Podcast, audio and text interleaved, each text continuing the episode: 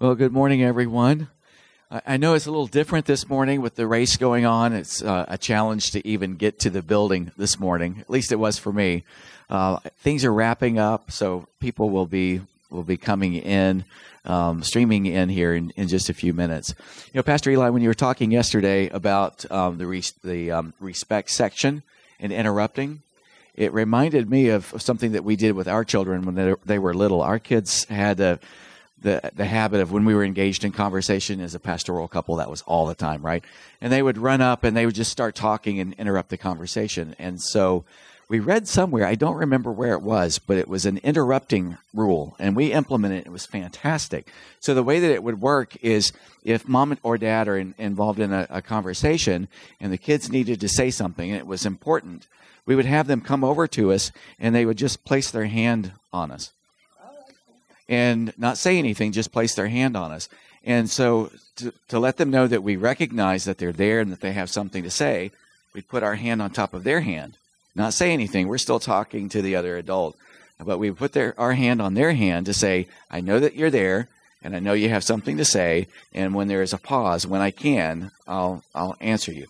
And so when that conversation got to the point where there was a break, then we would say, "Excuse me, just a second. and then we would um, interact with our child and, and engage them. But it worked really, really well. So anyway, you know, as you hear people talk, you, you remember remember things. Uh, when we plan camp meeting, we plan camp meeting speakers, presenters, three to four years out. So it was three or four years ago that we uh, reached out to Pastor Eli and Loida and asked them to to come. And it's a, a process before we ever extend an invitation. We spend a lot of time in prayer, thinking about who we'd like to invite. We look at the the theme for that camp meeting, so we already know three four years out what the theme is going to be, and we try to match people um, based on their giftedness, based on our theme based on the Holy Spirit's leading. And I think everybody can agree that the Holy Spirit uh, really was at work um, in lining all of this up. We appreciate your messages this week. They've been spot on, they've been very practical. Um, so obviously, it's been God's leading and, and bringing the Rojas family uh, here this week. So that's my mushy stuff, heartfelt mushy stuff. All right. Well, let's pray together, and uh, I don't want to take any more of their their time. Oh, gracious Heavenly Father, I thank you for uh, Pastor Eli and Loida Rojas. I thank you, Father, for the blessing um, that they continue to be to the Carolinas. And Father, I pray this morning as they, they share that you would continue to speak through them and, and use them in a powerful way. And I pray, Father, too, that our hearts would be receptive to what it is that you want us to walk away with um, this morning. And I also pray that as camp meeting ends and we go back uh, to our homes and the regular routine, that you would bless our efforts in applying the things that we've learned this week. Thank you for your goodness and your faithfulness, and thank you for the families that you've blessed us with, Father. In Jesus' name, amen. Thank you so much, Pastor. I really appreciate the introduction. It humbles me. I, um, I actually, uh, one of the challenges that I had to overcome was going back to my home turf, you know, to my family, and I'm going to see all these faces. And, you know, it's interesting, but that sometimes gets you more nervous than when you have a bunch of strangers you've never seen, right? And so it's been wonderful to see all these uh, folks that we know, that we talked, that we worked with in the past. And uh, it has been exciting to be here for the two of us. And so um, I wanted to say thank you for, for the, to the pastor and to the conference for extending this invitation. Uh, for us, it's been actually uh, an honor and really a great joy to be here. A glimpse of heaven. Oh, when we get to see all the ones that, all the people that we have met, and, and oh man, I'm looking forward to that reunion. I think I dream about it every day. um, well, we have the moments of prayer that we're going to do before we start, and uh, we found this passage that I think I read before, but I thought it was so wonderful. It's um, found in Testimonies to the Church. And he says, take time to pray. And as you pray, believe that God hears you. Have faith mixed with your prayers. You may not at all times feel the immediate answer, but then it is that faith is tried. So don't give up. Don't give up. Don't give up. Pray, pray, pray. and today, share a story Yeah. that just came to mind. When when Eli, our son, was in Ukraine uh, working as a missionary, one day he called me and he was very frustrated. He started telling me, "Dad, this is going on, this is all the thing," and all the things that he was struggling with. And as I'm listening to him, I said, you know, when he pa- took a pause and was was very frustrated by what he was going through, I said, Eli, let me ask a question. Did you ask, by any chance, did you ask God to help you be more patient? He's like, Dad, how do you know? I go, all these things that are happening to you are about patience. So God is answering your prayer, I said to him. That's true. Okay. So today we want to also focus. There are a lot of families here that are not just a regular mom and dad. There are a lot of single parents. There are a lot of blended parents. There are a lot of grandparents and those that are mentoring to others. So we want to pray for those families as well. So when we have time, would take a few minutes and mention those kind of families, so the Holy Spirit would work as, in special way in those circumstances. So let- let's take a couple of minutes to pray. Pray with someone with by your side or by yourself if you feel comfortable, and let's let's pray for these families as Loida has mentioned. All right, let's pray together.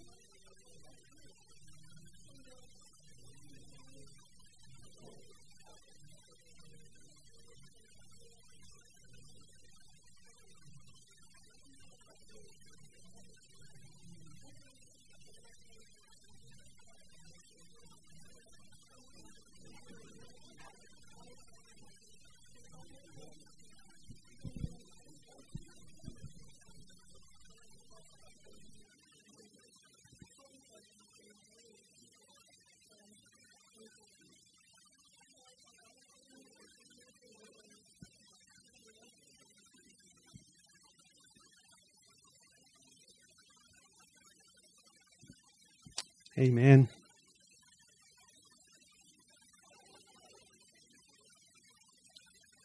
So yesterday I kind of rushed a little bit at the end because I wanted to finish one concept before moving to the next one. As you saw on the screen, the next one is going to be about, about family ministry. I'm sorry, about family uh, worship, about family worship. Um, but wanted to highlight uh, a little bit of something that I might have gone by too quickly. And that's the understanding of discipline. Uh, I think we struggled through the years with that. And of course, there were days when uh, discipline was physical, and that was okay with everyone. In fact, you know, even at school, you will get it if you misbehave. Did you ever get uh, spanked at, at school? You know, a, a few of you did. Surprised to see your hand go up. So you, I, I thought you were a really good girl. that time was unfair.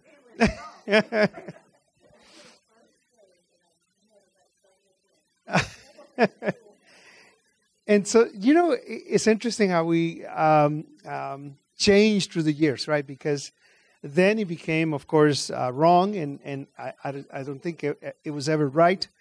Because what we do is we we how do I, how do I say this? We we don't really understand what we're trying to do, and so we go to different measures to do this or that, not understanding what we want to do is help the person grow. Correct?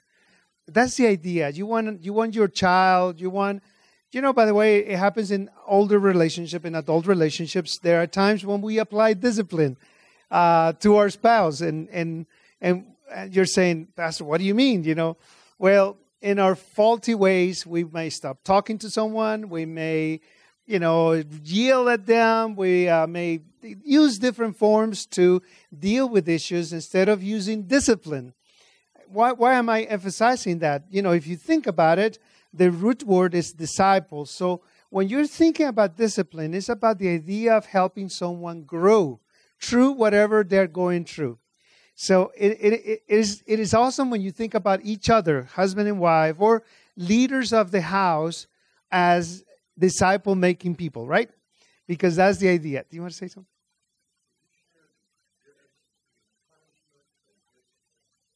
Thank you. I'm glad you asked that. I, I appreciate it and and and and so I hadn't thought about it. So let me think about it for a second. But you have to, uh, I guess, go back to the uh, um, to the uh, meaning of the word. Punishment is about inflicting pain on someone that has done something wrong, and and is that the best way to help someone grow through a process? Uh, there is yes and no because people need to understand that there are consequences to actions, right? So, punishment is the idea that someone is suffering for something they have done. But then the, the question is what is punishment and what is appropriate punishment? That's why I'm, I'm thinking that it's better to say and use the word discipline because when you think of discipline as a result of discipling process, what you're doing is not only punishing someone for their actions, but you're also helping someone grow through the process. When you punish, you inflict a a pain or suffering or or some type of um, of suffering on the person that has done something wrong, and there are places for that. Uh, but then, when you more intentionally, instead of punishing, you help the person grow through this, then it has better results. Is that does that help you? Because I think there is there is this idea that punishment have to be hurtful and punish and and sometimes physical physical.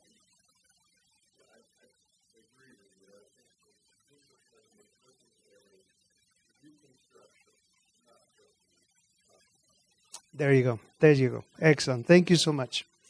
The other thing that I, I, I talked about later with other folks was the idea that the consequences of actions, especially when you're talking with children, need to be immediate so they know what what is going on and they know that what's happening is a result of their actions.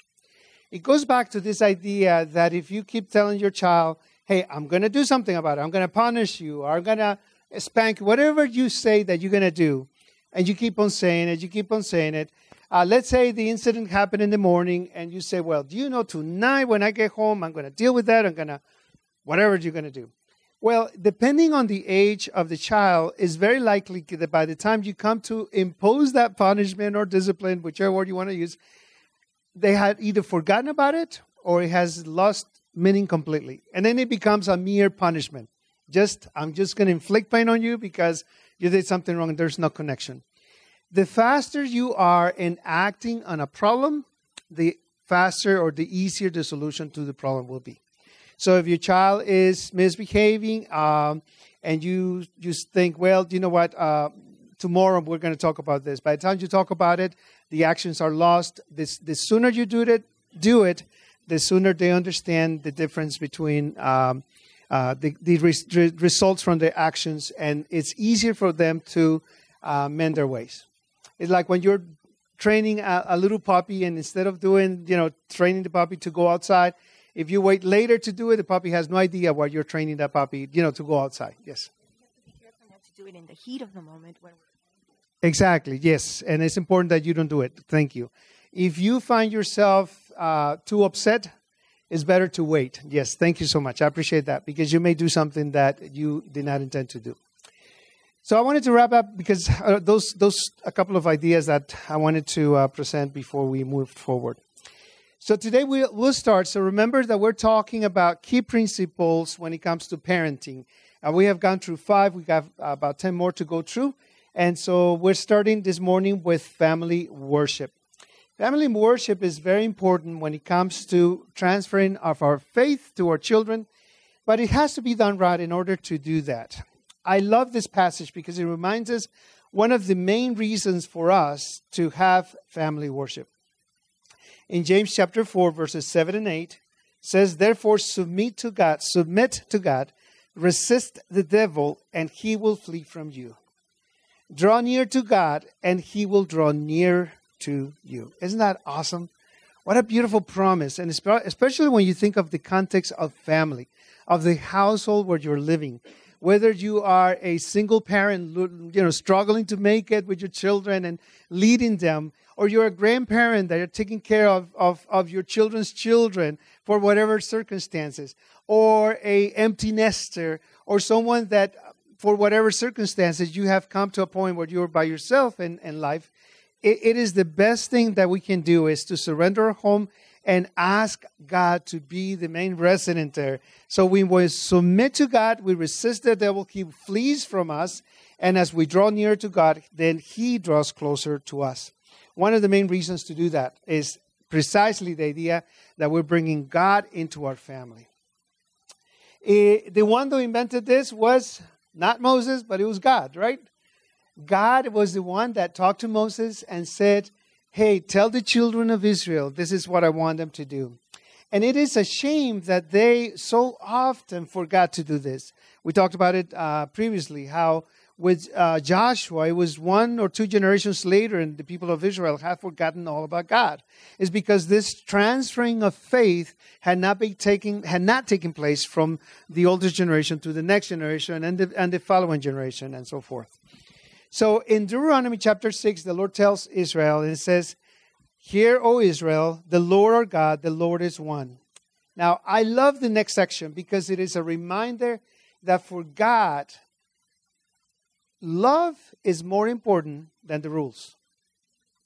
Because love will lead you to understand and live those rules that He has for us in a better way.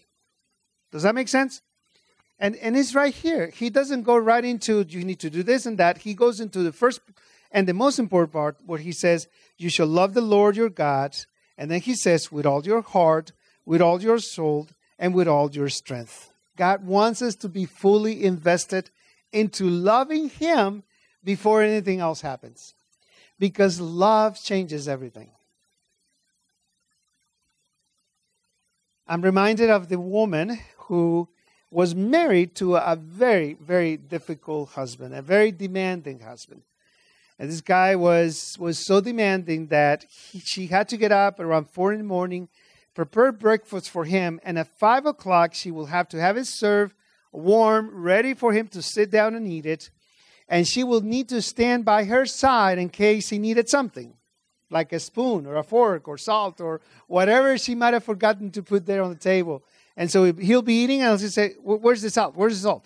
And she had to run and get it and bring it back to him just in case. She will have to stand by his side, not only sit by his side and eat with him, it was like a servant. And that was the rest of the day was a structure for her. She had to do this at this time and that, and just a bunch of rules and things she had to be doing for this man. Well, years go by, God gets sick and dies. Well, as you can imagine, it took her a while to get married again. But she met another man, fell in love with this guy, and he moved in. They married, and then he moved to their house and continued to live in the same place where they have where she had lived for many years. One day, uh, she is cleaning the attic. By the way, this guy was very loving, caring, totally different from the other men never had a rule for her, never told her what to do. He will get up and get things if he needed something. You know, it was very different. So he was, she was enjoying that relationship so much more. And so one day she's cleaning in the attic and dusting things and finds the list. There was a list that the previous husband had for her. And it was a very, I mean, you know, eight o'clock this, this, and this. I mean, it was very, very strict and regimented. Well, she starts going through this, and her first reaction is she starts crying. I mean, she brings back all these awful memories of her previous experience. But as she's going through the list, she realizes that with this man, she's doing most of these things already. You see that? She was already doing these things for him. And and it wasn't just because of habit. She had come to love this guy so much that she was doing all these things and she had not noticed that she was doing all these things. The moral of the story is love changes everything. And when you love someone, you will do things for that person that you would have not ever thought about doing for someone else because of the love that you have for that individual. And so that's why God realizes, you know, this is so important. I'm going to put it number one. So he says, the first thing you need to remember is you shall love the Lord your God with all your heart, all your soul, all your strength. And then he goes on to give instructions. He says, These words which I command you today shall be in your heart. You shall teach them diligently to your children, and you shall talk of them when you sit in the house, in your house, when you walk by the way, when you lie down, when you arise up, when you uh, you shall bind them as a sign on your hand, and they shall be as frontlets between your eyes. You shall write them on your doorpost of your house and put them on your gates. Excellent, right? The idea is not only that you communicate a set of rules. No, notice that the first thing he focused was on the love of the relationship but also to have daily conversations, to make this the main thing of the day. So the family will be focusing on the things that were important for them. So, so the Jewish people, unfortunately, went too literal with this. And you might have seen, if you ever go to Israel or see footage of uh, people, especially around the Wailing Wall, and, and certain uh, uh, sacred sites in Israel, you may see people that even have little boxes tied up here in the front of their head. Have you seen that? They have, they have little, little boxes, and that's what this is talking about. Tie them to your forehead. And they thought, well, that's, that's what we got to do. Imagine us writing with all these things. I mean, living with all these things tied here. They will put ribbons around their, their, their hands. Uh, God never meant it for this to be literal in that sense because what he wanted to, for these things to, to be was to go from the outside into our hearts.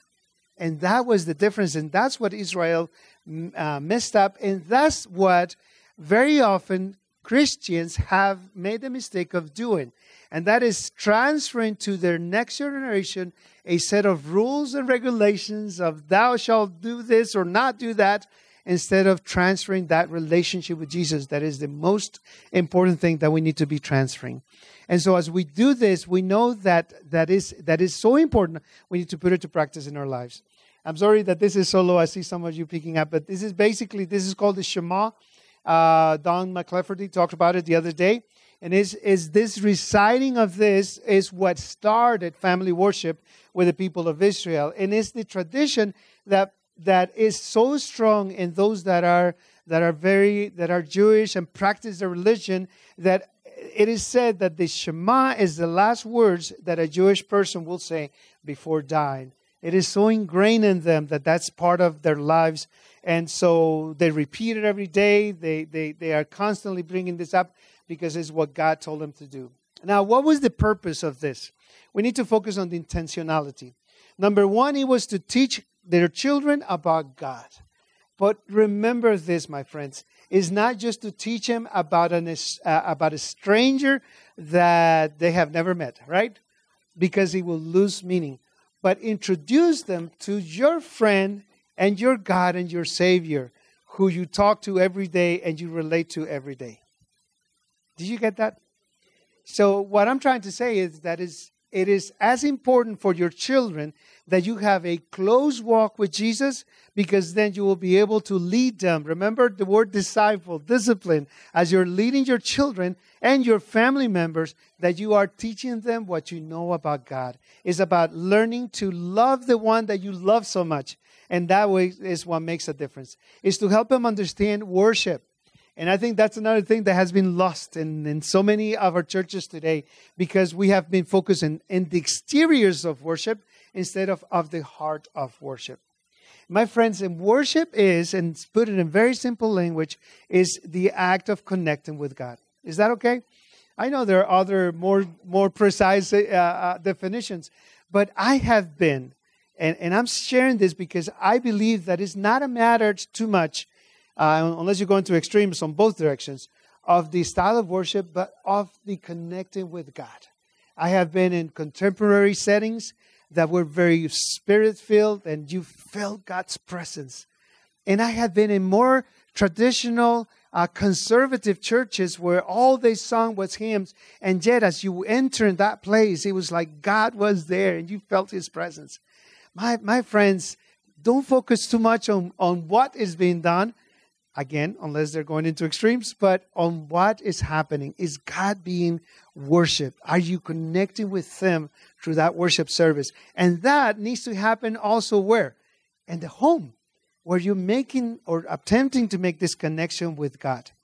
Uh, bring the family together and create bonds with the family and ask for protection over your family and your children. That was the purpose of this worship and then leave that spiritual legacy for the next family.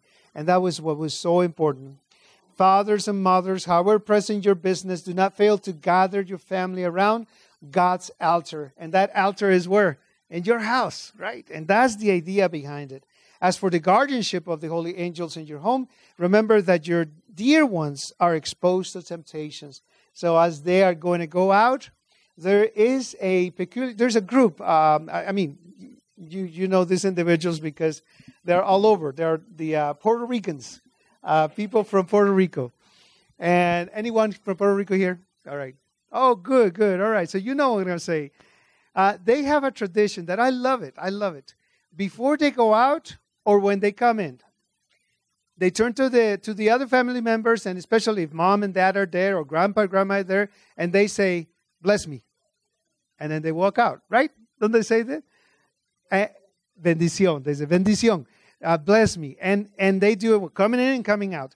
That's what should be happening every day in the morning before everybody goes out or in the evening when everybody comes up, comes back, because that's the idea is that that home is, is a place where people are blessed. Fathers, mothers, you need to seek God morning and evening at the family altar that you may learn how to teach your children wisely, tenderly, and lovingly. And notice the emphasis wisely, tenderly, lovingly. That is so important. It is the main immediate ingredient in this thing. In this paragraph from education, the second uh, sentence says, The hours of morning and evening worship should be the sweetest and most helpful of the day. And that's one of the things that we worked so hard with our kids was that it will be that, that it will be sweet, that it will be helpful. So the reason I want to emphasize this is because when it comes to family worship, we don't have a I, mean, I don't think we should have a how to with 10 steps for everybody to follow because it has to be very personal.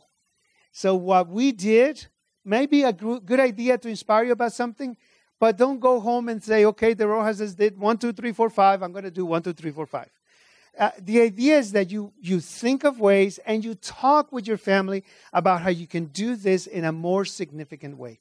Now, if your kids are very little, you know, if you if they're just starting in life and and and they're too little to contribute, then you you come out with something. But remember that it needs to be sweet and it needs to be helpful. It needs to have an impact in their lives. And one thing, and I'll mention again in a, in a second, but it doesn't need to be long. It actually need to be short. Let the services be brief and full of life, adapted to the occasion and vary from time to time. Don't do the same thing every single time we had little uh, instruments that the kids will play. They were totally out of tune, but we were having fun praising God. As they got older, we changed that. As as they got uh, even older, we started to uh, make them responsible for the worship time. So we actually took times around the uh, times around the house where one day, and we had on a schedule. One day was Eileen, the other one was Zila, then Loida, then me, and we just kept going around, and they could do whatever they wanted because it was their day to do worship. I just. We had a time when our kids did not want to have worship in the other kids' room or downstairs, and their rooms were opposite each other. And then we went downstairs. So what we did is uh, Diana s- sat in her doorway, Paul sat in his doorway, and we sat in the hallway and had worship. So it satisfied both of them, and that was that was a short stage in their lives. Amen. Thank you. Great idea. But once again, as they get older, it's important to include them not only in participation, but also in the planning of how you're going to be doing worship with them.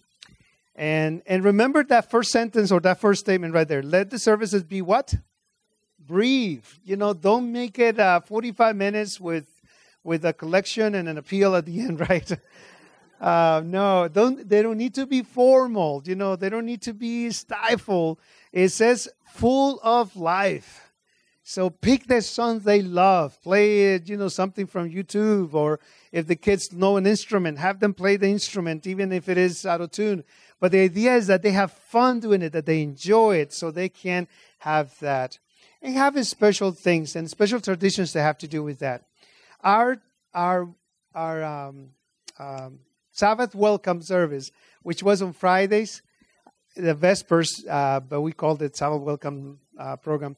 Uh, we did it, of course, around sun, sunset on Friday afternoon, and it was very, very special. It was a service that um, where they participated. We always had a special treat for that evening, and and then we go to certain traditions that we we pick together uh, like lighting a candle and having uh, something special to eat. I can't remember if it was the same thing every time or it was different.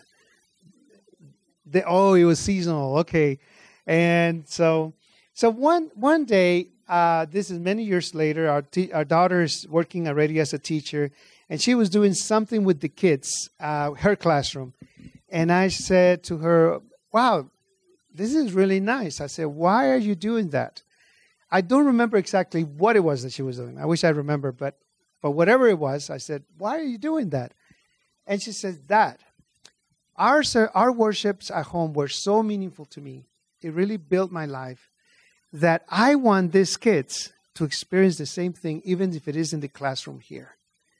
And boy, that touched me so much because she mentioned things that I, I even had forgotten.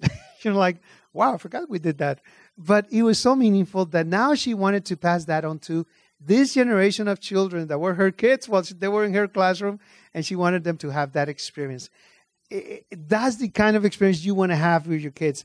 And I'm going to tell you something. If you haven't done it, it's not going to be easy. Okay? Did you hear me? It's not going to be easy. Why? Because the number one thing is the enemy doesn't want you to do that. But keep trying. Keep working at it. Keep, you know, tweaking it so it's easier, so it's better, so it's more enjoyable. But don't give up because it is so important for the family. Is where you bl- is is is the time that you bring that special blessing and presence of God into your family. Yes.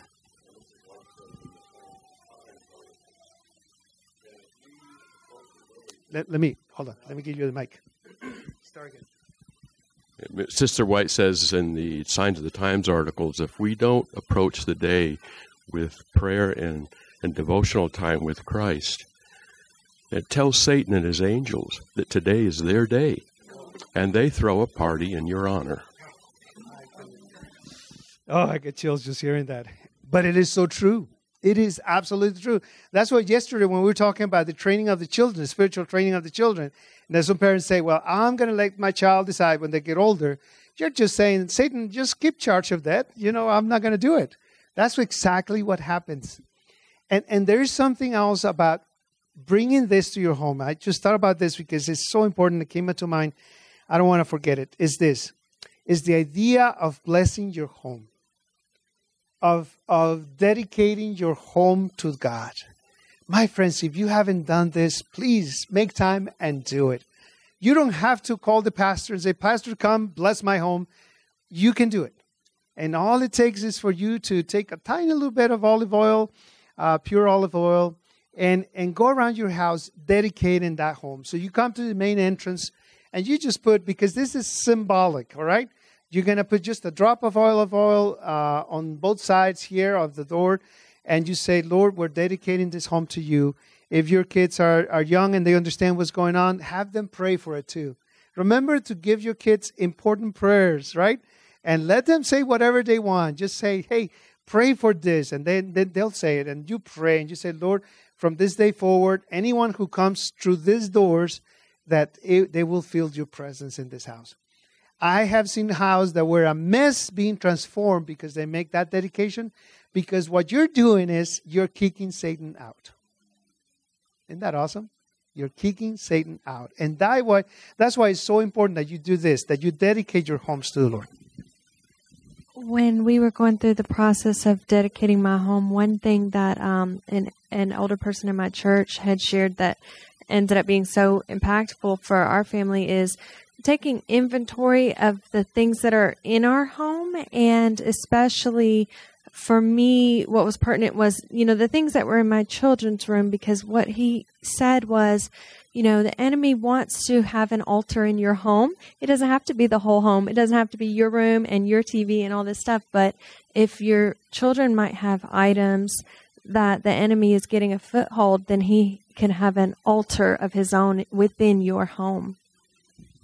Wow. Do you remember the example I gave you about a family that was fighting over the grass? Yeah, some of you, I mean, the ones I heard it. So I started to work with this family because of the disagreements they we're having. And so, and they were fighting a lot within the family. The kids, parents, you know, everybody was fighting. And so, so I said to them, you know, I, I have the feeling that we need to dedicate this home. Oh, oh, oh, wait, I forgot something very important. So when they will retire to their bedrooms at night to sleep, they started to hear steps out on their on their uh, on their house, you know. And so they'll come out, and nobody's there. At first, they thought it was someone else, you know, from the same house, you know, and so they. But then everybody started hearing it. Everybody started to worry about it, and it started to get bolder, you know, like bum bum bum bum bum bum. They come out of the bedrooms, no one there. They got they were scared, so they were fighting, and they were having this scary thing happening. And so I said, guys, there's something here. So let's let's talk about it. Let's pray about it. So we we were doing a blessing of the home. And so when when we're going to do the blessing of the home, part of it that that I do, and I, thank you for saying that because I I've forgotten that, is I tell the family, let's do a cleansing of the house. All right, so. Uh, the the daughter who was a preteen, you know, a very smart young lady, she comes and says, "Oh, I know, I know what Satan might be here." That little girl brought all her Disney movies out. Disney movies. and if you have seen most of Disney movies have some kind of witchcraft thing going on. One way or another, there's a spirit of this or whatever.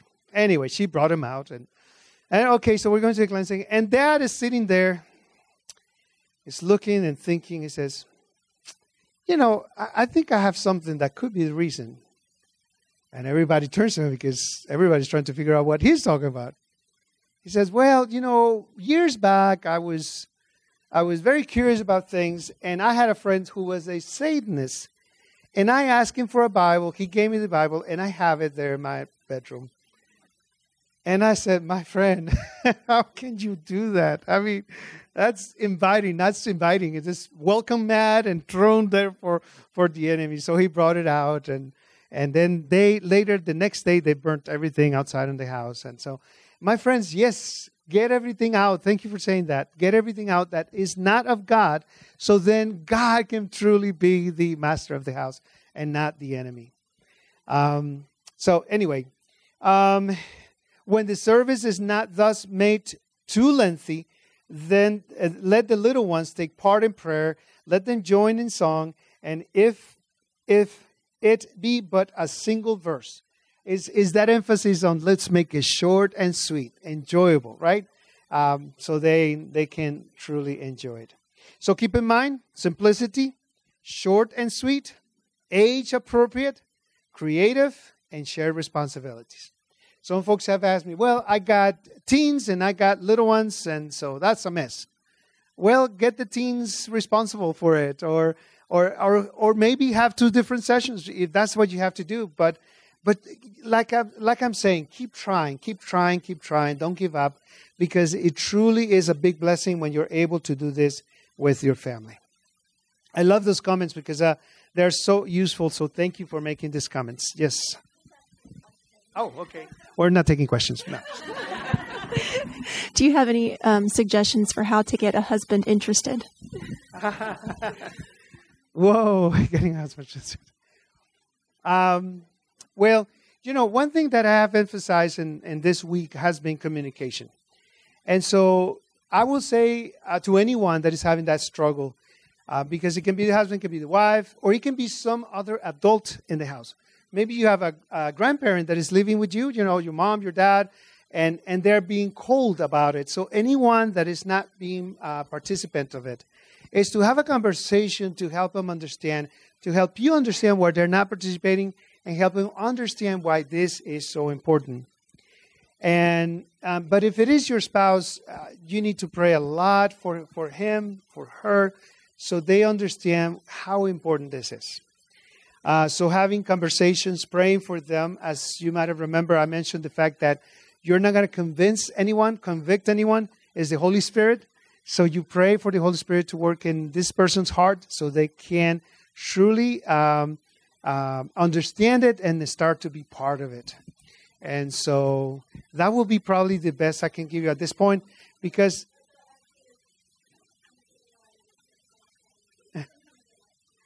Yes, don't give up. Don't give up. I, I mentioned it yesterday. I prayed 20 years for my dad.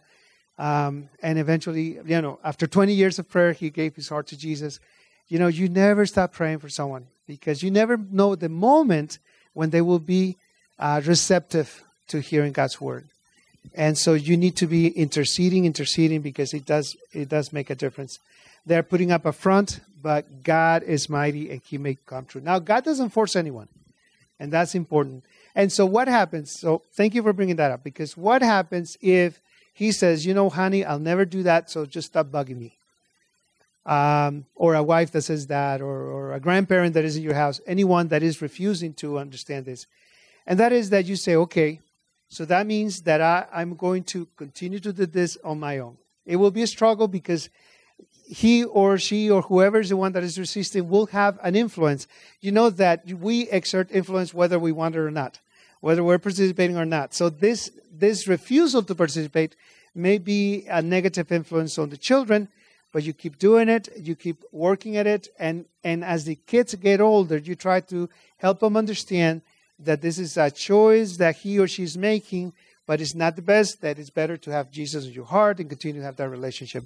Uh, but don't give up. Keep trying, keep trying. Um, because that, you know, is what God wants, and so you need to keep working at it. That's the best I can tell you, and, and praying about it. Because God will move mountains if we if we can continually pray, and that, as we said earlier, that's very important. All right, folks. Um, so we move into another aspect that is very important to keep in relationships, and that is forgiveness. Um,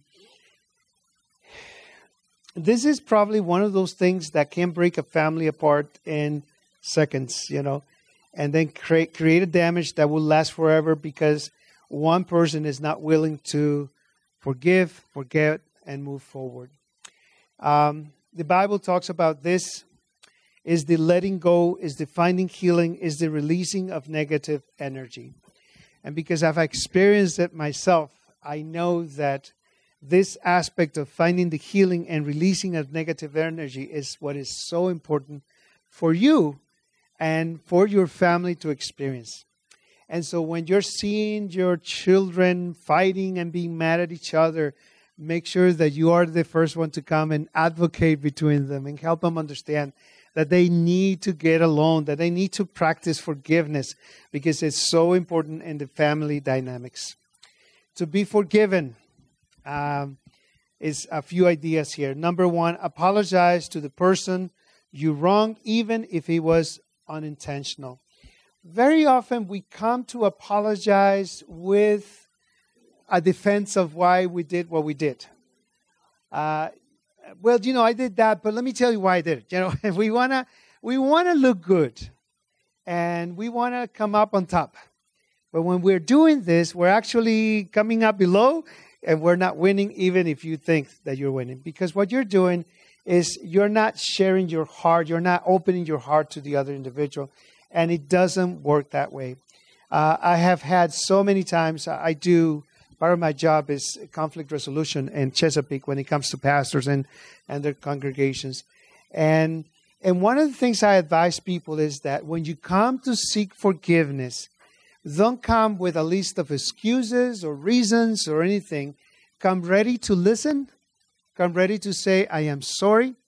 Because I'm going to tell you something perception can also be as, as bad as the action itself. So even if you didn't do it, but the person perceived that you were doing it, it's almost as if you did it. And you can argue until you're blue in the face that you never did that, and the person is going to continue to feel hey, I, I have the feeling you did it. So instead of arguing about that, just put your, you know, put your humble on and say, you know what, I am sorry. I am sorry. I'm sorry. Don't start arguing. Don't start excusing yourself, but just uh, come with a humble heart because that then opens the door to other things. As for forgiveness for, from yourself, your partner, your children, and others, you remember how I explained earlier this week how it's important to even your children say, hey, sorry, I made a mistake. Uh, if you have never done that with your kids, first time you do it, they're going to think you're kidding. Their eyes are going to open really big. What? Dad is saying that? But it is, it is an opening. It builds bridges in, in communication. Explain why you did the infraction without making excuses, you know, and then try to make things right. Now, this is as, as it says right here, to be forgiven. If you know that you've done something wrong, seek to be forgiven, seek to build bridges and to connect with those that you love because it's so important. So then the question, the next question is how to forgive. And it says here, move on and don't bring past offenses. This is for the person that is actually given that forgiveness. Move on and don't bring past offenses. I think one of the challenges some people have is a memory issue. They remember everything that happened in the last 20 years, and they'll bring it up every time there's a fight. You 20 years ago, you told me you'll never do it again, and then you do it five years later. Remember, the kids were out on vacation and we were together, and you did it again. And then three months later, remember, we were with your mom, and down the entire history every time it happens. How many times have you done that? If you are the offensive one that does this kind of thing, how many times did you do that and it worked? Doesn't work, right? It never works. So have a, a, a, desire to forgive and forget and move on. The only, the only time I say there is a warning light here that I want to uh, give you a heads up on this one is when we're talking about abuse. All right? Because abusive individuals will continue to abuse you if you give him an opportunity. And that's where you need to build a wall of defense with that relationship. But it doesn't mean that you don't forgive him. It doesn't mean that you don't leave, leave things in the past. You're, you can do that, but you have to be cautious, especially when it comes to physical, sexual abuse and emotional abuse, because you should not allow anyone to continue to abuse you. Okay? And I know that takes a lot, and you need help. Very often, you need help for that. Seek help. If you're being abused in any way, seek help because it is not right. But it doesn't mean that you cannot forgive the individual. It just means that when it comes to those things, you have to be careful. Did you want to say something? Um, a saying that we learned is forgiveness does not necessarily mean restored trust. You can forgive the person, but if their behavior over time has shown you you cannot trust them in that area, possibly, or maybe not trust them at all because of their behavior, you can forgive, but it doesn't mean you can trust them. Appreciate that. Um, the next point says make a covenant with the family to never go to bed with anger in your heart. Unless the fight happens at midnight, then what do you do, right? You stay up all night. You know, you have to be you know, intelligent about this thing. Sometimes you have to wait a little bit. Or maybe at 11 or midnight, you're still very hot about it, you know, and you're going to try to talk about it. Well, you know, but try your best to make a covenant not to allow that to happen. And my friends, conversations. That has been my theme through all the week. Conversations. Talk about things. Talk about things. That was makes a difference. Uh, write a note of forgiveness to the person who wronged you even if you don't give it to that person, it will help you as you're writing that note. It will help you deal with the issues. Uh, tell yourself a victor story and read it aloud. That is to motivate you to move forward with this act of forgiveness. And I, before I go forward, you know that it's so interesting when you lead, when you read the um, uh, the uh, Lord's Prayer, or when you repeat it, uh, you know the the Lord's Prayer of heaven, or Our Father which art in heaven, and so it goes through the entire thing. But then he says, um, um, I'm drawing a blank. Man, this is a terrible senior moment. Huh? Forgive us our debts as we forgive our debtors, right? That's there, right? You know that? Very important. It's part of the Lord's Prayer, right? Awesome. Do you know what happens right as soon as he's done teaching us the Lord's Prayer? He goes back to that issue and he says, If you are not forgiving other their trespasses, you're not communicating with God. So I want to propose to you that if you have a problem with someone, you have anger, you have some kind of hate that has built up, you have not forgiven someone, do it for yourself. Okay? Do you hear me? Do it for yourself. Because otherwise, you are going to be uh, cutting off that relationship with God every day more and more and more, because that's what Jesus Christ told us. As we don't forgive others, God is not going to forgive us because as He explained it to us, is so important. So I, did, I didn't want to forget that one. All right. So moving on, we go to the next one. I want to emphasize again that the idea here is that we're modeling and teaching our family about this, uh, about forgiveness. So you have to live it out. You have to do it. Family worship, you have to lead them so they become part of their lives. And so, why will gratitude be important? Can you think of reasons why it's important to, uh, to teach our children to be uh, gracious and to have gratitude in their hearts? Why should we do that? Does it make a difference when you are graceful and you have your heart full of gratitude towards others? Yes, it is. And, and there's probably nothing worse than, than a kid that never recognizes what anybody else does for them, right? It ingrains within them a feeling of, of uh, remembering how uh, gratitude uh, picked them up, you might say. Awesome. It is also the idea that our, children, our children, and, and actually no one just deserves things just because they're there. You know, is the idea that other people are doing things for you. You need to be grateful about it. But anyway, so it says it's the quality of being thankful and the affirmation that there's goodness in the world and that there's a sort of this goodness is a result of who we were created to be. We are grateful to God because He made us, and so we're grateful. And so we live it out and we teach it to our kids and help them to recognize what other people do and be grateful about it. Is that, that those parents that insist on telling their kids, hey, say thank you, say thank you, say excuse me, say please, because those things are important in life. Recognizing that not everything, we don't deserve things, that they come to us, and so we're grateful about that and especially grateful with God, you know? So, what are the ideas here? Ways to be grateful. Number one, you write in a gratitude journal every day. If you like to write journals, I know that's not for everybody. I used to hate them. And actually, I started to, when I was uh, at the seminary in Andrews, uh, in one of his sermons, Dwight Nelson talked about the reasons to have a journal. And he said, and one of, as he was teaching on this, he said, that a journal is an opportunity for God to speak to you. It really caught me by surprise. I had never thought about it that way. I said, Well, how does that work? And he explained it, by the way. He says, You know, as you're writing, God will put ideas in your mind and then you will write them down. And so I started to practice it.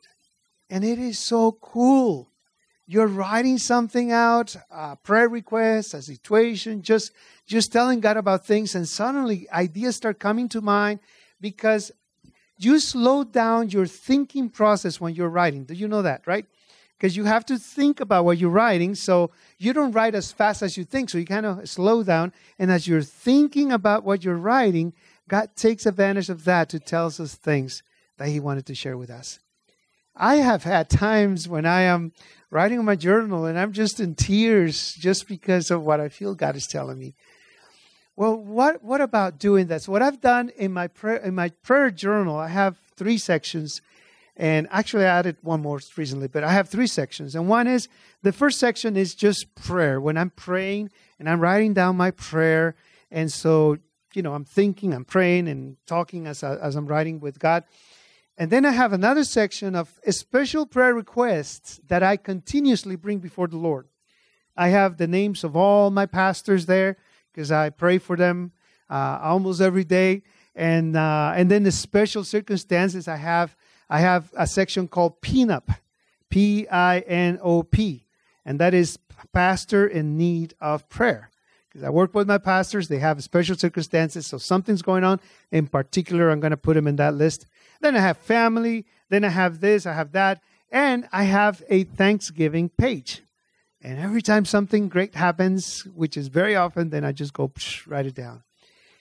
It's the act of taking time to think about those things that makes a difference. That's why I think is a great idea. Of of course, unless you hate writing, and so in that case, you know, don't do it. But it helps you be grateful.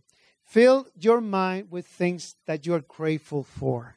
This is a great exercise. I will encourage you, if you haven't practiced this, start practicing on Saturdays, on Sabbaths you know, on your way to church, on your way back to church, in the afternoon, maybe have a meeting with your family, get them together and say, all right, kids, what are we thankful for this week? Let's, let's write it down. Let's put it on the, you know, put a poster on the wall and write it on the wall and, you know, different things like that.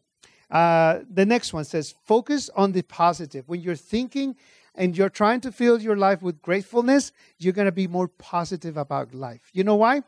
Because you're thinking of the good things not the bad things. It's a change in mentality and behavior. And so your focus changes your outlook. Uh, keep a gratefulness jar. This is a great idea, especially if you have kids, to fill a jar with uh, marbles or whatever, you know, whatever you want to fill it up with.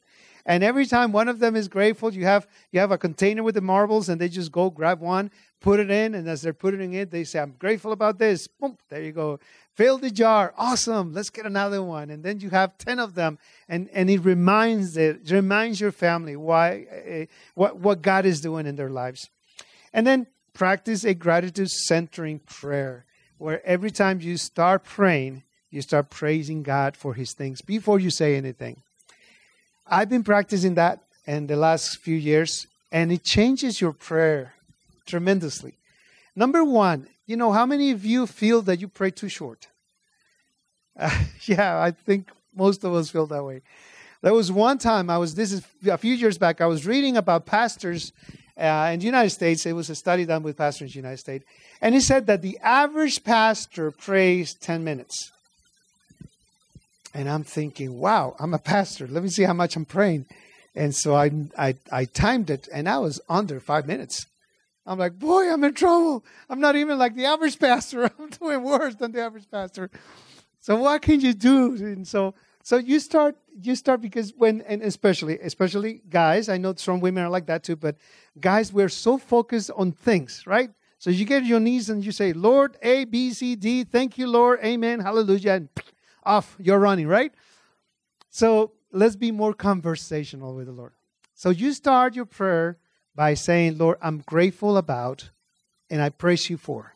And you spend some time thinking about that. I'm thankful for my wife. I'm thankful for my for my husband. Thank you for my dog. I thank you for for the cat. And I thank you that yesterday we almost had an accident and didn't happen. And and you start to review things and find reasons for which you are thankful and for which you want to praise God. Yes.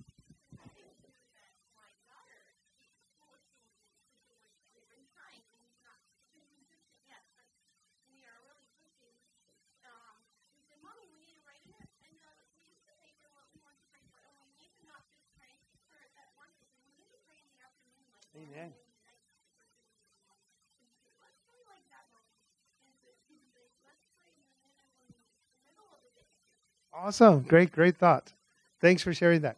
All right. So, so then you practice having this, uh, you add it to your prayer life, and your prayer time is going to extend. Um, I remember years back in um, Arden, we brought um, uh, Pastor Virgil. Virgil, um, I'm sorry? yes, yes. and he did a uh, prayer um, seminar in the afternoon. And I remember learning uh, from him about how to pray longer time. And one of the things he said was, sing a song uh, of praise to God, or a hymn, as you are praying. And I incorporated that. And then you read through scripture. There are so many psalms that are prayers. So you just are reading that psalm and you are praying as you're reading it.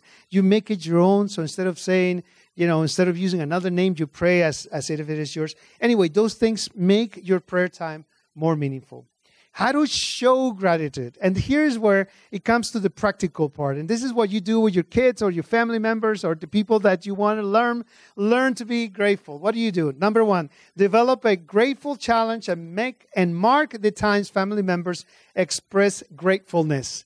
You know, have a little chart in the uh, kitchen by on the refrigerator and you say every time you're grateful guys, go ahead and mark it there and and see, you know, make a little game out of that. Say thank you with random acts of kindness. You know, encourage your, your children or your members of your family, even the grown ups. You know, even dad or mom who never say thank you, you know, make sure that you're including them in that process. Uh, design a family gratefulness tree and add to it each month. Uh, show gratefulness by smiling, hugging, and giving of your talents, gifts, and abilities. Um, that helps people understand that you're grateful and show that you're grateful, and it's contagious. You come to someone with a smile, and even if they're having a rough day, you may change them a little bit. So, those are good ideas for showing gratitude and practicing this in your home. All right, connection.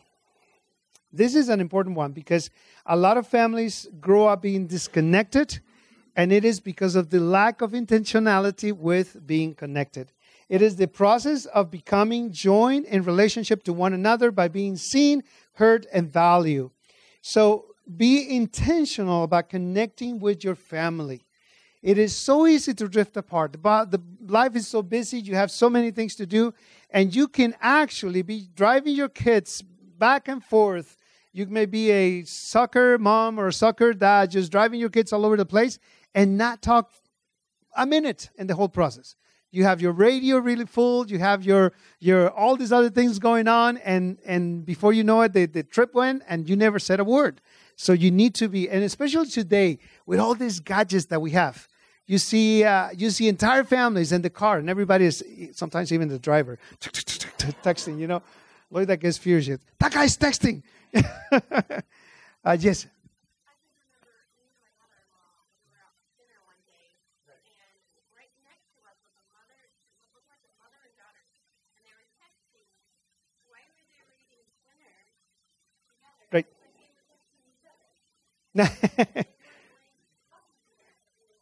Young kids are doing that today. They're sitting next to each other, sending texts and, and uh, memes and things to each other. Yeah, so no. Um, it's all about relationships, and connection is being uh, is about being intentional about relationships. So ways that you can connect: spend time, quiet time with your Creator. Turn off technology, my friends.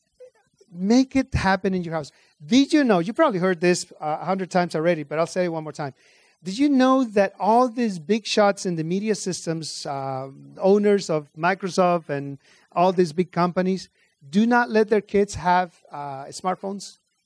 It's been it's been documented. I mean, it's referenced in many places. Why? Because they know the bad things it does to their kids, so they don't let them have it. So why would you do it with your kids? You know, why would you allow that? By the way, there are phones that are not that smart and yet can keep your kids connected, get one of those. And then they'll be you emergency. Then you they can connect with someone, but they're not distracted with all that I was going on. Uh, did I see a hand or? Uh,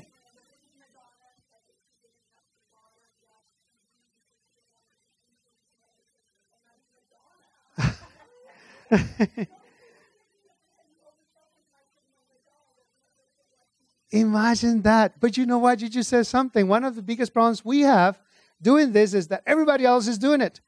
And your kid's, you know, your kid is 10 years old and comes and says, Mom, everybody has a smartphone and I'm, I'm the only one that doesn't have one.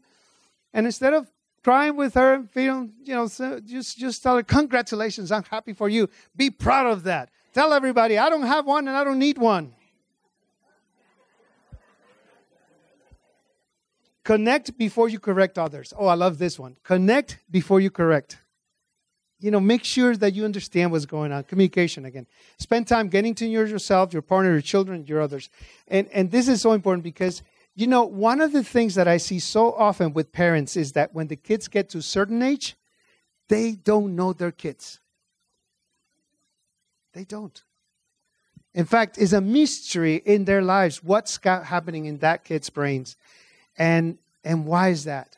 It's because they're not talking. They're not connecting. There, there's no no connection going on between them. How to show connectivity? Pray together. Have dinner time together. Like I said earlier, have times when you disconnect from media. Have game nights. Oh my goodness, game nights are awesome. Have it in your family. Do it. Find games that the kids that everybody enjoys and and and then do it. And and and then some families have um, movie movie nights. I'm not going to say all movies are bad because you probably are getting good movies and that's that's the best part of it. You know, you have something, but don't just watch the movie. Either at times, uh, specific times, you you pause it and say, "All right, so what do you think about what just happened?" So because you know you can just sit and watch. There's no connection between all those participants except for sharing the popcorn or whatever else they're they're sharing the food. Other than that, there's no connection. And then at the end, everybody's tired, go to bed. No, there was no conversation. So if you're gonna watch a movie, use it to connect. All right. And I'm not saying that don't watch movies. Watch good movies that will help you have good conversations with your children. Um, speak kind words, create family rituals. Family rituals are so important. These family rituals will connect you with each other, but also will connect you with the church family and other parts um, of the folks. Self worth. Uh, Self worth is is one that is very debatable today because the idea is that you want your kids to have all this self worth and and self appreciation, self value. But what we're doing is we're creating uh, humans that don't care for anybody else. They step over everybody else and they become bullies and so many other things. Self worth has to be Christ centered, right? That they find their value in Jesus. And true worship, through scripture reading, through prayer, you're showing your kids that they're valuable for the Lord but that they're not better than anybody else. How do you do this? Let me go to the next section. So it says, ways to be self worthy. Look at this. It says, know who you are and whose you are. Whose are you? Whose? Who do you belong to? God, Jesus, right? Help your kids understand that, that they belong to Jesus. And that is so important.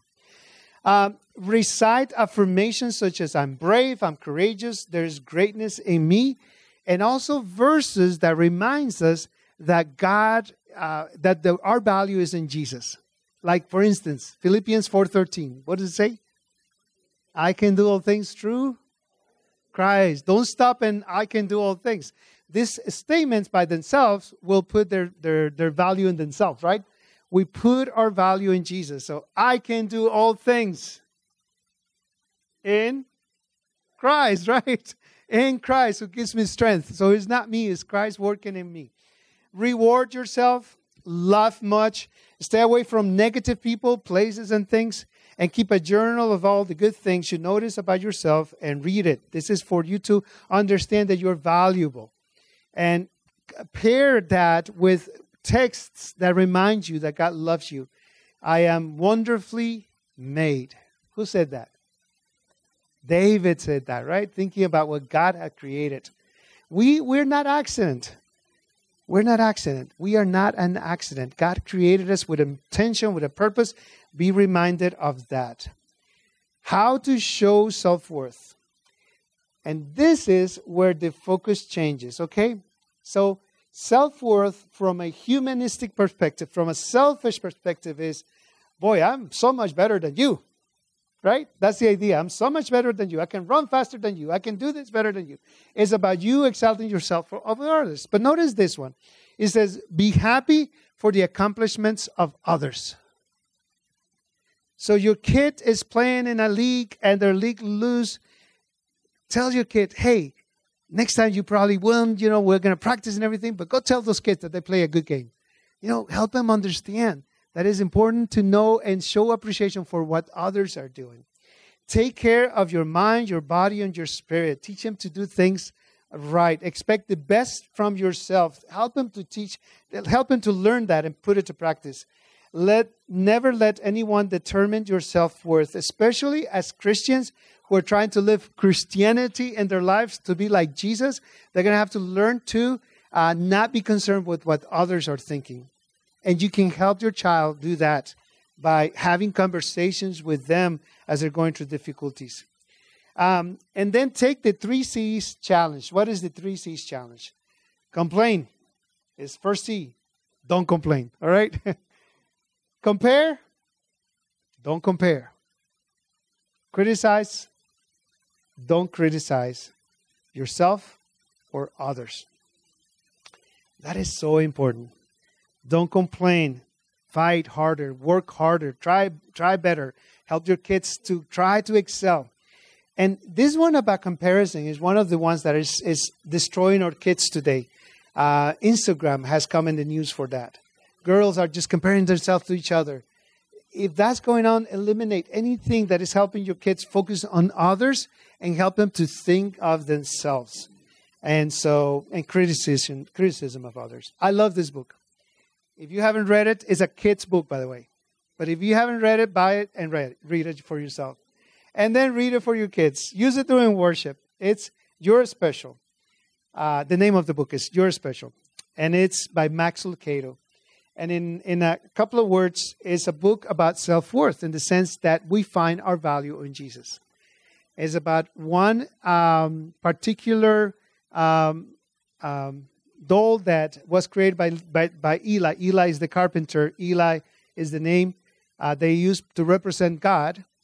And so Eli is the carpenter. He makes them. They're perfect. But then the little um, the little um, dolls are comparing each other, putting stars on each other, and then they're proud of all the stars they have.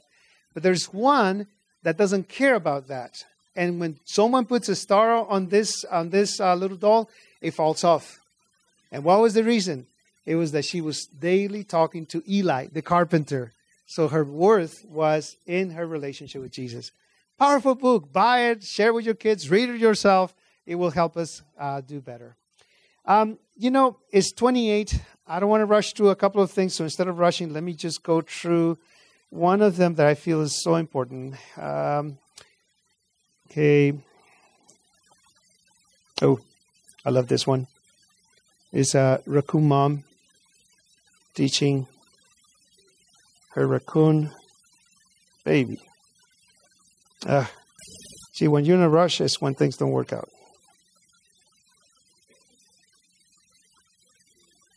Have you seen that one? It's really cool. That mom struggles so much to teach the little little raccoon how to climb up the tree. She works so hard, but she finally does it. That's us. We have to work hard in teaching our kids, right? Well, uh, oh, sorry.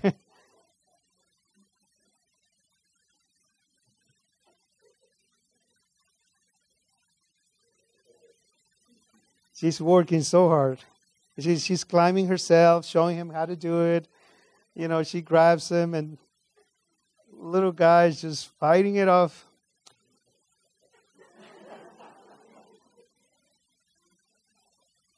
So that's us, okay? Those are parents. That's a good parent trying to teach his child. All right. okay, I, I know it's very cute, but I need to move on. By the way, did you know that? Did you know that uh, when eagles are ready to kick their babies out, they're ready for flying. You know, eagles are really high. Uh, they make they build their nest really high, and when they kick him out, they're actually the parents are supervising. And when the the eaglet is not flying well, and it looks like it's going to plumb down and crash, the father or mother just swing and swoop underneath and pick them up and lift them up so they can try it again and they can fly. Don't just kick your, your kids out because they're 18. Make sure they know how to fly, right? Okay. Um, all right. So, yeah, uh, supervised media, my friends, there is an intentional agenda. If you ever doubt it, just look at the statements that came out from uh, Disney uh, out of Florida recently where one of their CEOs said, We are intentionally driving an agenda with our movies and programs and activities. My mouth dropped because they never they had never acknowledged it publicly. And this person said yes, and it's one of their CEOs. So there is a there is an agenda. It came out really clear when this movie came out, The Golden Compass. It was a movie dedicated, or the purpose was to to make sure that people understand that there is no God. And that was the whole purpose of that movie. It is in Snopes. you can check it out. It is the Golden Compass, and the author clearly said that that was the idea. It was about killing God. Um, but I wanted to get to another point filter their friends. It's very important that you help your kids make good relationships and you supervise what they're doing. Uh, someone has said to me, you know, why is it that our kids are living uh, when you have tried everything possible? And sometimes what we have not done carefully is uh, look at what their friends are doing and talk to them about what is going on with their friends and relationships. I love this story. This is a story of a Korean pastor who was working in Chicago, Illinois, and his oldest son got involved with gangs. Um, he was devastated. He didn't know what to do. This is dad. Dad didn't know what to do. One day, the son is coming back from school and gets home, and this entire family was inside a moving truck. He didn't say a word to him. He put him, he, he loaded, this is dad, didn't tell anything. He shows up, the whole family's moving. He says, I'm not moving, and if you force me, I'm going to kill myself. He said, You're getting in that van, we're leaving, and they load him, and they left. Dad left his career as a pastor, he left everything he had going on in this city, moved his city to um, Chattanooga, to Collegedale, found himself a job as a painter, I think it was, and just economically struggled and did everything possible, but it was all to save his family. I the story was told to me by his son, the one that was the gang involved in the gang, and he said, "To this day, I am grateful for my dad. That when it when it was important, he pulled me out, he rescued me, and and he said, and now I'm in the church, and we're excited about all that is going on. That was back in uh, in ministry, he did all that to save his kids from bad influences. Sometimes we lose our kids because we're not paying attention to the friends they're having and the influence they're having in their lives. So, so we have to be very intentional about all we do and love our kids unconditionally, always be there for them, and continue to pray for them. I want to finish with this, and it's a true story. Uh, when I mention one of the main persons in the story, you'll know it's true, and you know that it happened the way he told me the story. He says he was canvassing in uh, New York City, going door to door, knocking, looking for Bible studies. I was uh, Ron Halverson, the, the father. If you follow him, you probably heard the story. And as he was going from door to door, and one of those old apartments that are falling apart, where, where you know people live with very low income, he finds that a little boy opens the door, um, seven, eight years old little boy, and he says, "Where's your mom?" And so I'm going to tell it with very little details because of the time. So mom comes to the door and he says, "Hey, I'm I'm a I'm a pastor. I'm giving Bible studies." And then he says he says, "I'm a Seventh Day Adventist pastor." He says, "Oh, I want nothing to do with you." Now, like I said, if you know Ron Halverson, that's not a term for him. She went to close the door and he put his foot in and said, Why are you saying that? and so, short story, uh, the woman said, When my little boy, when I got pregnant with my little boy out of wedlock, my father said to me, I want nothing to do with you. I ended up here in the city, and all I could do was prostitution. That's all I could do. And that's what I've been doing. I want nothing to do with you as your church. she said, Who's your daddy? Her dad was a pastor in California. And he said, Give me your number. Give me his number. I don't have his number. Well, I'll find his number. He goes back to his house, calls the pastor, and says, you know, starts with, Hey, how you doing? I'm Pastor Halverson here in New York City. Guy has no clue where he's going. Yeah, yeah, I'm a pastor here in California. Oh, good, good. I'm calling you because you have a daughter here. He says that immediately the, the tone in this man's voice says, change and says, I don't have a daughter. That's the other guy, right? I don't have a daughter. He says, Look, you have a daughter. You're going to come back and you're going to get her. I'm sending you your tickets and you're going to do that because that's your responsibility. It takes a Ron Halverson to do that. He sent them the tickets. The guy flew, picked up his daughter. He he was involved in reconciling them, so they eventually she he takes her back to home. And he tells the story how I don't know. Five years later, he is in California, and this young lady comes and says, "Hey, do you remember me?" And he didn't because he met her as at her worst in life, right? And so he's like, No, who are you? He says, Well, I'm so and so. Remember, you went to my apartment. And he, he reminds her of the story. He says, Yes. Well, bottom line is she was graduating. He had graduated from nursing school. She was a nurse.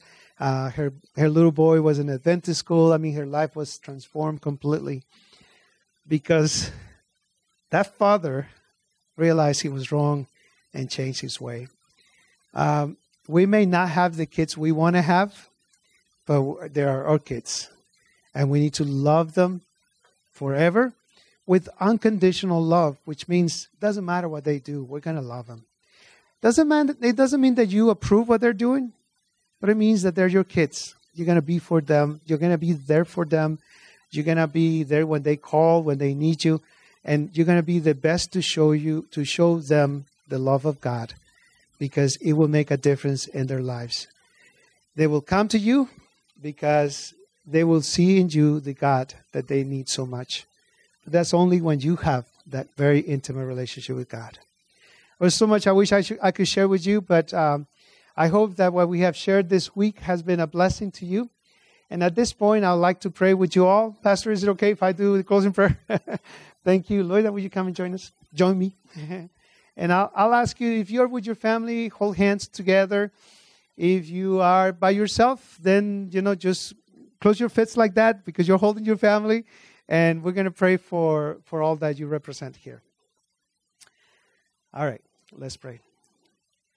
Most gracious Heavenly Father, I want to thank you so much for every family that is represented here. We have uh, single parents, Lord, for whom we're praying and asking that you will be the other spouse in this relationship, to give them strength, to give them courage, to help them deal with life. We have grandparents that are, are dealing with their grandchildren as, as if they were their own. I pray for wisdom, for energy, Lord, so they can lead them to Jesus and, and be there for them in every important step of their lives. I'm praying for nuclear homes, where it's mom and dad and the kids, and also for blended families and all other types of families we may have here represented. And what I'm praying for, Lord, is that these families will connect that they will love each other, that they will surrender their lives before you, that they will seek to understand and to be understood, to communicate, and that in all things we do, Lord, we'll continue to seek you and have you as Lord in our lives. If anything, Lord, that our own personal relationships with you will improve and that that will be contagious and other members in our family will want the same. I thank you, Lord. I pray for your blessing on each one of them and I pray for all this in the name of Jesus Christ, our Lord and Savior. Amen. Amen. Go out to be a blessing, to be blessed, and to bless your family. Thank you.